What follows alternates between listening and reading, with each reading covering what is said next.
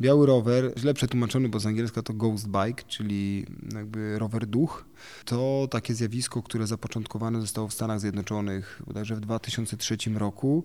W St. Louis rowerzyści e, w takim geście protestu na rzecz niezgody, że osoba kierująca samochodem potrąciła śmiertelnie rowerzystę, przypięła do lampy pomalowany cały sprayem na biało rower razem z rawkami, oponami, ramą, kierownicą, dodając do tego wieniec, jakąś świeczkę symboliczną. I to, to zjawisko, ono w raptownym tempie wręcz eksplodowało w Stanach.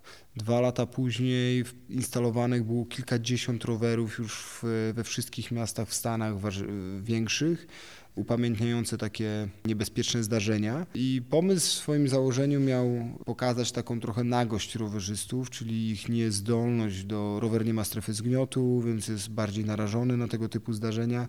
No i ten biały kolor miał to jakby pokazywać. Z drugiej strony uznano też, że przypinanie tego typu instalacji zwróci uwagę na problem, czyli po prostu będzie takim niemym krzykiem w przestrzeni publicznej, coś jest nie tak, jest po prostu niebezpiecznie.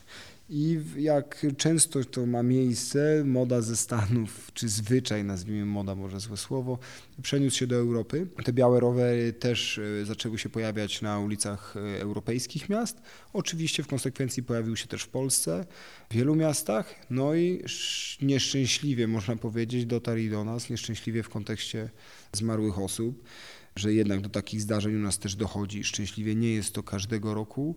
Ostatni biały rower Ghost Bike pojawił się na skrzyżowaniu ulicy Sanockiej i Ślężnej. Tam doszło do, do wypadku, w którym osoba skręcająca w prawo nie ustąpiła pierwszeństwa, prawdopodobnie nie widziała e, rowerzysty i przejechała po prostu śmiertelnie.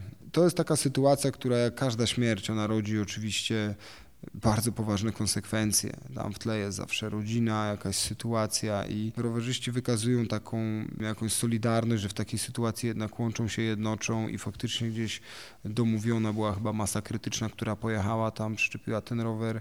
Ja myślę, że to jest dobry moment, żeby powiedzieć o jednej rzeczy, że oczywiście nie chcemy więcej białych rowerów na ulicach, ale żeby do tego do, nie dochodziło, to prośbę mam do kierowców jedną, to jest skręt w prawo. Wtedy, kiedy z głównej drogi skręcamy w prawo, bardzo ważnym gestem jest, aby głowa poleciała nam do tyłu i zobaczylibyśmy, czy z prawej strony, z tyłu nie nadjeżdża rower. To jest sytuacja, w której niektóre duże pojazdy mają tak zwany martwy kąt widzenia i nawet nie są w stanie zobaczyć, ale w większości aut osobowych, jeśli tam się wyjrzymy, zobaczymy rower, wtedy go przepuśćmy, mniej więcej między 70 a 80% wszystkich wypadków z rowerzystami to jest to. Więc kierowcy bardzo proszę skręcacie w prawo, bądźcie czujni. Do rowerzystów z kolei Bądźmy świadomi, że jeśli ktoś się nie obrócił w prawo skręcając, nie popatrzył do tyłu przez ramię, może nas nie widzieć. Stąd metoda ograniczonego zaufania, zdolność do wykonania w razie czego manewru, zahamowania, odbicia, gdybyśmy widzieli, że to pierwszeństwo nie jest nam udzielane, to jest bardzo ważne. Wtedy wyeliminujemy prawie 80% zdarzeń. Także myślę, że dobry dzień, żeby o tym wspomnieć.